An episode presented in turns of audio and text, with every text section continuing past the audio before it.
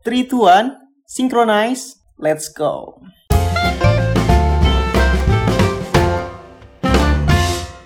Hai semuanya, um, balik lagi ke obrolan dan diskusi kita di podcast Republika Mahasiswa. Di podcast kali ini, gue sebenarnya pengen ngajak lu ngobrol dan diskusi aja dari sudut pandang gue sebagai remaja dan juga mahasiswa tentunya. Um, diawalin dari tahun 2020 kali ya. Tahun 2020 tuh menjadi tahun yang cukup berat banget sih men buat gue. Di mana ketika tahun 2020 dimulai banyak banget cobaan yang diberikan kepada kita. Bukan kita dalam konotasi orang-orang di Indonesia aja. Bahkan di seluruh dunia. Tahun 2020 dimulai dari banjir besar pertama yang terjadi di Jakarta which is ibu kota kita Indonesia di sebagian pulau Jawa semuanya mengalami banjir besar musim hujan yang gak terkendali, ibu kota yang tenggelam bagaikan lautan. Namun lautannya butek, gak berwarna biru. Ini jadi masalah yang benar-benar rumit. Politik masuk, ini itu masuk, ya pokoknya repot banget lah. Belum lagi setelah itu ada kebakaran hebat di Australia. Ya itu berdekatan banget sama Indonesia Timur. Di mana hutan-hutan di sana itu terbakar habis. Menghancurkan habitat hewan yang tinggal di sana. Waktu itu cukup trending beritanya. Di mana asapnya pun sampai tersebar ke negara-negara sekitar Australia. Ya which is Indonesia juga kena dan banyak video-video viral yang menggambarkan kayak hewan-hewan seperti koala dan lain-lainnya yang hidup di sana sampai terbakar. Miris dan sedih ngelihatnya. Dan bingung juga bagaimana cara memadamkan hutan yang begitu luas terbakar habis. Gersang dan hancur. Bumi kita kayak mau diperbarukan lagi. Tapi nggak tahu. Mungkin itu kuasa Tuhan. Ya pokoknya cukup berat lah. Gak cuman banjir, kebakaran hutan terjadi. Bahkan dilanjutkan dengan penyakit yang benar-benar berdampak ke seluruh dunia, mengubah kehidupan kita 180 derajat. Iya, namanya COVID-19 atau Corona. Sebuah penyakit yang bermula di kota Wuhan, di dataran Cina. Yang awalnya sih orang-orang bilang dari pasar, di mana terjadi jual beli hewan-hewan liar untuk dimakan. Ya gue sih nggak percaya-percaya banget ya.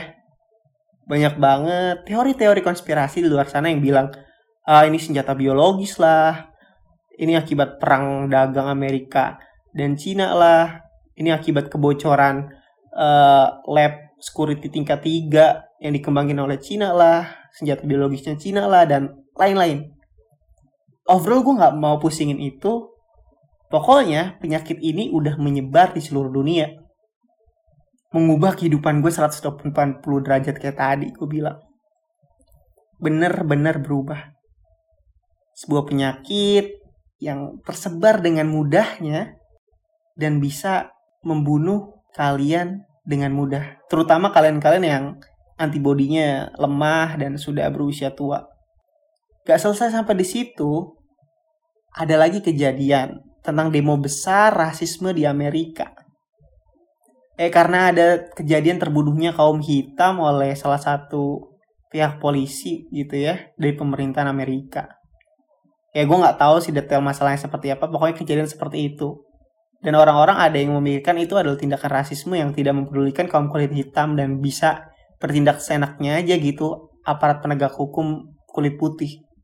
Sehingga terjadilah demo besar-besaran yang di mana pada waktu itu menurut gue bukan waktu yang pas. COVID-19 cukup banyak mewabah di Amerika Serikat dan orang-orang malah melakukan demo di jalan. Bertemu secara langsung dan bersuara.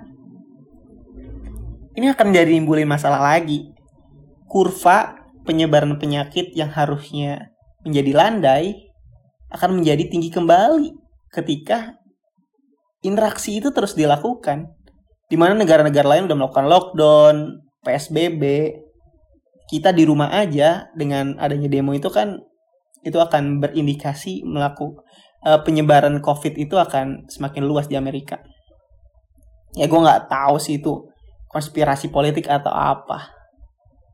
Cuman emang kondisi negara ini dunia um, bisa dibilang dalam keadaan sulit. Amerika dan Cina terus melanjutkan perang dagangnya saling mengadu posisi siapa yang paling kuat, saling berbalas-balasan, peningkatan pajak dan lain-lain yang sebenarnya yaitu menghambat ekonomi mereka masing-masing gak sih? Dan akan berdampak juga ke kita negara-negara dunia ketiga, ya negara berkembang lah. Dan alhasil muncullah masalah terakhir, resesi ekonomi besar-besaran di kala COVID yang belum selesai ini, ketika gue buat podcast ini, gelombang satu COVID saja belum memberikan dampak kasus yang menurun. Walaupun secara mau nggak mau, masyarakat Indonesia sudah mulai melakukan new normal. Ya kita berdamai dengan COVID-19. Kita harus melanjutkan kegiatan ekonomi walaupun COVID-19 masih ada. Untuk keberlangsungan hidup manusia. Karena kalau ekonomi ini nggak berputar, kita bisa mati karena nggak bisa memenuhi kebutuhan hidup kita. Beberapa negara udah ada yang ngeklaim dirinya mengalami resesi hebat, krisis. Wow, parah. Yang pertama mengajukan klaim tersebut, ya Australia. Australia mengatakan bahwa di bulan-bulan ke depan mereka akan kesulitan dalam hal ekonomi untuk memenuhi kebutuhan uh, warga negaranya yang mengalami resesi ekonomi yang cukup hebat lah. Pengangguran sudah meningkat ratusan ribu, bahkan di Indonesia sendiri itu sudah mencapai 3 juta. Kebayang gak sih men? Gue yang mahasiswa denger kayak gitu. Yang harusnya tahun ini gue menjadi fresh graduate. Orang-orang yang kerja aja di PHK. Terus gimana gue mau nyari kerja? Oh tapi tenang, kalau mindset gue membangun pekerjaan. Tapi kan tetap juga sulit di masa kayak gini ngebangun usaha gimana? Ya pokoknya gitu deh. Resesi ekonomi terjadi. Indonesia pun begitu. Makanya kita mau tidak mau harus melakukan yang normal. Kita berdamai dengan COVID-19. Selagi tetap bisa menjaga prosedur-prosedur kesehatan seperti pakai masker, hidup sehat, dan lain-lain ya memang sih gue bisa bilang banyak banget cobaan di tahun 2020 ini. Berat, ya berat. Apalagi buat gue yang anak kelahiran tahun 90-an yang mungkin saat ini tuh ada di tengah-tengah menuju masa dewasa, ingin bekerja dan juga beberapa yang masih melanjutkan pendidikan di perguruan tinggi negeri ataupun swasta ya. Gue yang harusnya mengerjakan tugas akhir penelitian akhirnya terlambat terhambat banget Gak bisa ngambil data penelitian, ya kan? Proses kuliah gue semua serba online. Kuliah online, nugas online, bimbingan online, sidang online. Ya pokoknya semuanya di rumah aja dah. Sedih pokoknya. Ya tapi mungkin ini gaya baru yang kita harus beradaptasi. Gue juga mikir, mungkin ini menjadi momen yang lucu dan apa ya, spesial di mana suatu saat nanti gue bisa cerita ke anak cucu gue bahwa ketika gue kuliah dulu ada namanya penyakit COVID-19 yang membuat semua orang tuh di rumah aja. Kuliahnya online, kerjanya online, sosialnya online, segala macem. Berat banget pokoknya. Ya kan gue bisa cerita ke anak gue gitu kan. Dulu ayah kuliah kayak gini, ada namanya COVID-19.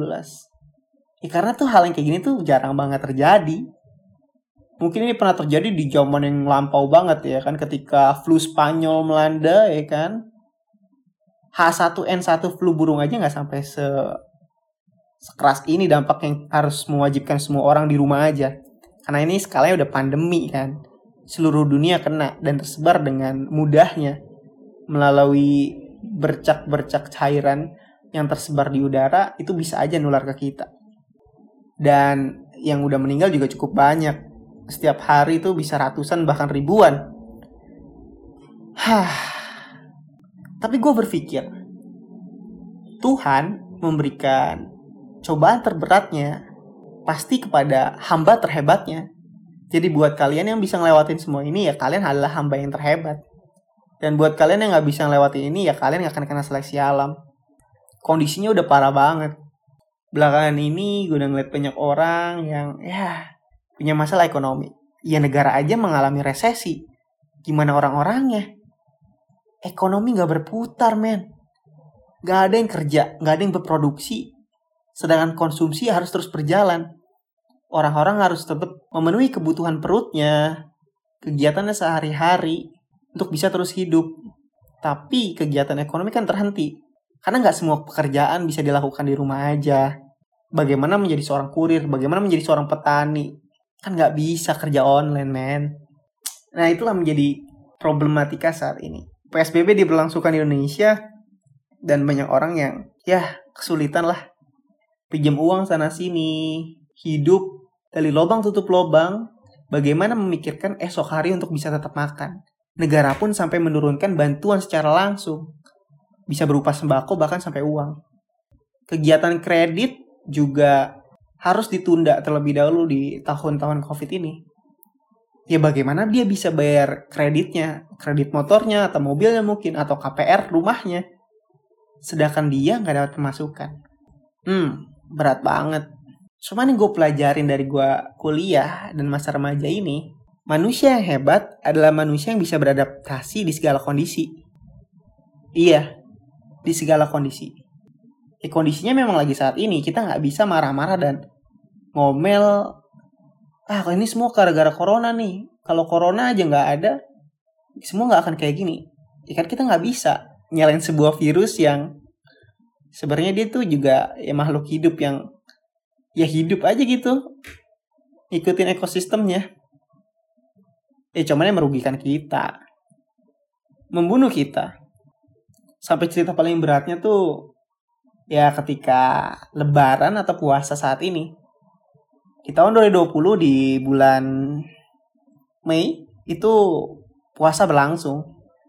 Lebaran berlangsung. Wih berat banget men. Gak cuman makan dan minum doang yang ditahan. Sosial kita pun harus ditahan.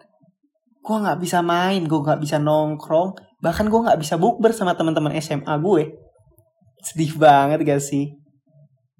Untuk bersosial aja kita gak bisa. Hanya berbatas lewat video call dan itu juga susah untuk bisa ceria dan rame-rame. Hmm, ya mungkin ini emang udah jalan ceritanya. Menjadi sebuah new era. Di mana di tahun 2020 pernah ada loh sebuah penyakit yang ngerubah wajah dunia.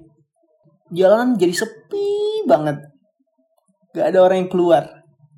Cuman kali ini gue ngeliat yang namanya bundaran HI itu kosong melompong.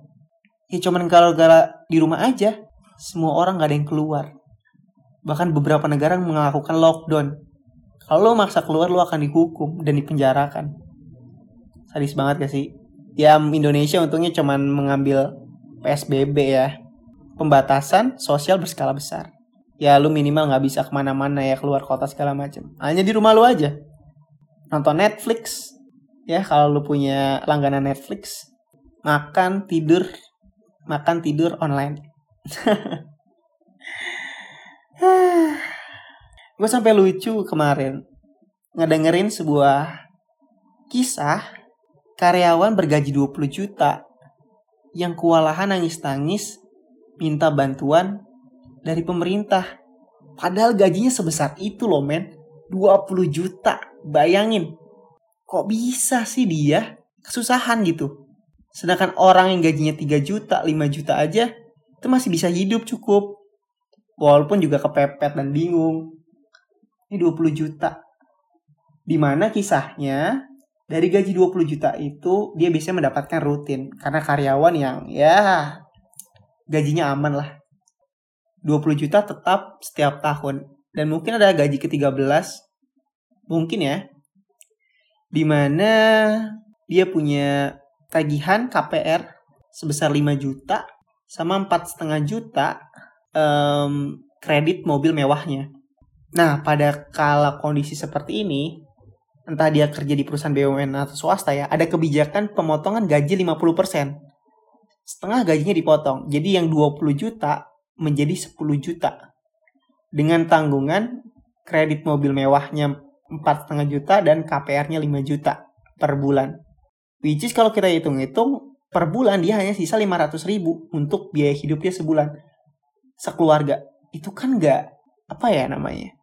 Gak mungkin gitu ya cukup ya membiayai kehidupan keluarganya yang sebelumnya tuh dia mengkonsumsi 10 juta 500 untuk biaya hidup sehari-hari.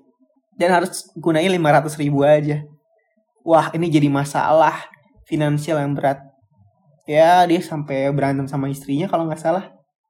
Dan jadi masalah keluarga yang pelit maksudnya yang sulit gitu hmm bayangin yang 20 juta aja kayak gitu tapi gua tuh sebagai mahasiswa melihat ini tuh kayak eh corona nggak sebuah musibah doang loh ini jadi sebuah mukjizat juga buat gua kesempatan yang yang jarang terjadi wah kalau kamu kesempatan sih lang wah tega lu ya orang-orang lagi kesusahan nih. Eh, tunggu dulu. Gue bilang kesempatan tuh kenapa? Kalau kalian tahu, selain gue mahasiswa, gue juga aktif dalam bidang um, pengetahuan finansial. Gue udah mulai menjadi investor tuh dari awal-awal jadi mahasiswa baru. Di kondisi corona seperti ini, terjadilah resesi ekonomi dan terjadilah penurunan harga saham besar-besaran semua saham blue chip yang harganya mahal biasa gue temuin itu di diskon 50% men. Harganya turun setengahnya.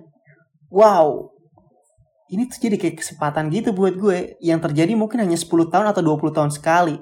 Dan yang gue tahu nih terakhir terjadi itu tahun 2008 ketika ada resesi ekonomi besar-besaran di dunia. Gara-gara Amerika gagal bayar untuk pembiayaan kredit rumah pada saat itu. Makanya di waktu luang gue work from home gue bilang ya um, teman-teman gue ngomong ngepet gitu ya karena kerja di rumah dan dapat uang banyak gitu ya dari kegiatan yang kayak gini trading saham. Ya. Ketika orang susah-susah mikirin pinjam duit sana sini susah dapat penghasilan gitu ya. Banyak yang cerita bahkan ojek online itu cerita yang bisa dapat 6 orderan tuh sehari mungkin dia sekarang cuma dapat satu atau dua aja itu udah syukur. Dan penghasilannya tuh udah nggak ratusan ribu lagi. Udah cuman kayak 15 ribu 30 ribu. Kayak gue tuh sedih banget gak sih men dan gue dengan ilmu yang gue pernah dapet di kuliah teori-teori yang gue dapet dan gue praktikan dan hasil tabungan gue dari awal gue masuk kuliah dengan mencoba berwirausaha jadi modal yang cukup lumayan. Gue mainnya di pasar saham. Semua saham harganya turun setengah. Dan gue mulai trading di sana. Setengah dananya gue investasikan untuk jangka panjang yang di mana dipastikan pasti untung. Karena gue akan memprediksi corona ini juga akan bakal selesai. Dan ekonomi akan kembali sedia kala. Setengah dananya untuk gue trading dalam jangka waktu dekat. Membeli ketika harga turun dan menjual lagi ketika harga tinggi. Begitu terus selanjutnya. Bayangin gak sih men? Gue pernah menghitung ketika gue berinvestasi jangka panjang di bursa saham ketika corona ini, uang yang dimasukkan 100 juta itu akan menjadi 200 juta dalam waktu beberapa bulan aja. Which is bisa kita bilang returnnya 100%. Bahkan sampai 150% itu ada di beberapa saham blue chip yang tadi gue bilang. Kayak saham BCA, Bank BRI, Indofood, Telkom, dan lain-lain gue sebagai mahasiswa malah senyum-senyum aja gitu. Sehari bisa mendapatkan satu juta dua juta. Cuman duduk di depan komputer sambil ngopi-ngopi sama senyum-senyum aja. Ya memang sih ada resikonya. Tapi resiko itu tuh bisa diminimalisir dengan lu belajar. Karena gue memang mahasiswa kegiatan gue belajar mendengar dan menganalisa ya ini menjadi pekerjaan yang cukup mudah dan gue gemarin beberapa minggu gue aktif dan ya cukup lumayan lah. Bisa jadi modal masa depan. Ya cuman gue merasa berpikir kayak nggak adil aja. Kok gue bisa senyum-senyum dan senang-senang kayak gini ketika orang lain di luar sana kesulitan penuh dengan masalah. Jadi gue memutuskan beberapa hasilnya gitu juga gue sumbangin ke mereka. Memberikan sedikit sembako yang berisi beras gula dan lain-lain ya ke orang-orang yang memang kesulitan ya bagi-bagilah rezeki. Nah dari situ gue kayak berpikir kemampuan finansial itu penting banget men. Menabung dan berinvestasi bukanlah suatu hal untuk membuat kita susah dan gak bisa menikmati hidup. Tapi membuat kita bijak menggunakan uang yang kita dapatkan sekarang untuk persiapan masa depan yang lebih panjang. Orang-orang yang kolek dan kesulitan saat ini adalah orang-orang mereka yang nggak bisa nabung dan punya dana darurat sebelumnya. Lihat aja sekarang, orang-orang di luar sana. Wah, susah banget. Apalagi mereka yang di PHK. Bingung juga kan mau ngapain. Sedangkan mereka kaum-kaum yang terpelajar, yang nggak boros, mengerti investasi, dan menyiapkan dana darurat dari sebelumnya, senyum-senyum aja enjoy. Bahkan mereka juga senang-senang kayak gue memutar uang tabungan dia yang jumlahnya cukup banyak di bursa saham, memberikan keuntungan return yang lebih tinggi. Ya, kalau misalkan ada kondisi rugi dan harga turun, kita optimis aja kita diemin beberapa minggu. Harganya juga pasti akan naik kok. Bahkan ketika misalkan rugi dan turun pun, ya udah, diemin aja dalam waktu 6 bulan ke awal tahun 2021. Mungkin semuanya udah bakal berakhir harga-harga saham itu akan balik normal dan lu akan mendapatkan untung 100%. Ya inilah cara trading paling aman di kala kondisi corona. Orang-orang bilang, ngapain masuk ke bursa saham ketika kondisi corona gini? Semuanya serba nggak pasti. Tapi di kala kondisi inilah semuanya serba murah. Jadi ketika kita melakukan kesalahan, ya udah kita diemin aja. Nanti toh semuanya akan balik lagi harganya ke harga normal. Dan untung-untung juga. Jadi 0% untuk mendapatkan kerugian kalau memang yang kalian gunakan adalah uang dingin. Bukan uang yang untuk kalian hidup esok hari untuk makan dan segala macamnya gue sampai nawarin ibu gue uangnya ada rekeningnya untuk gue kelola. Tapi beberapa orang banyak banget yang nggak percaya sama omongan gue ah itu mah bohong itu mah beresiko nanti rugi. Kondisi corona gini tuh lagi bahaya uang tuh harus dipegang cash. Cash is number one cash is king Ngapain investasi kayak gitu? Nggak guna. Hah, banyak banget yang nggak percaya sama gue. Ya gue sih biasa aja biarin. Yang penting gue fokus dengan apa yang gue kerjakan. Dan alhasil, gue mendapatkan hasilnya. Beberapa minggu ini mungkin pendapatannya cukup bagus. Ya sedikit ada rezeki gue beliin kue ulang tahun buat adik gue. Dan gue menargetkan dari uang gue yang jumlah 100% ini mendapatkan untungan 150%. Um, sedikit serakah sih. Tapi namanya target ya harus tinggi-tingginya dong. Ya muluk-muluk kok bisa dapat 50% lah. Dan ketika gue buat progres ini hmm, 25% sudah tergapai. Tinggal dapetin 25% lagi untuk dapetin target minimal ya itulah yang mau gue sampein sharing-sharing malam ini buat yang mungkin seumuran sama gue anak tahun 90-an yang lagi bingung nih habis lulus fresh graduate mau kerja di mana mungkin bisa ya bangun bisnisnya sendiri. Karena akan susah banget ketika lu nyari kerja di kala kondisi kayak gini. Um, yang masih kuliah pun enjoy aja nikmatin. Ini menjadi momentum yang nggak bisa lu sesalin jalanin aja nikmatin prosesnya. Pasti ada cerita indah di akhir nanti. Ingat jadilah manusia yang bisa beradaptasi di segala kondisi yang ada. Oke? Sampai ketemu lagi. Semoga podcast ini bermanfaat buat lo semua. Gue cuma mau sharing-sharing aja di mana di kala corona ini memberikan cuan bukan sebuah kesulitan Thanks. Bye.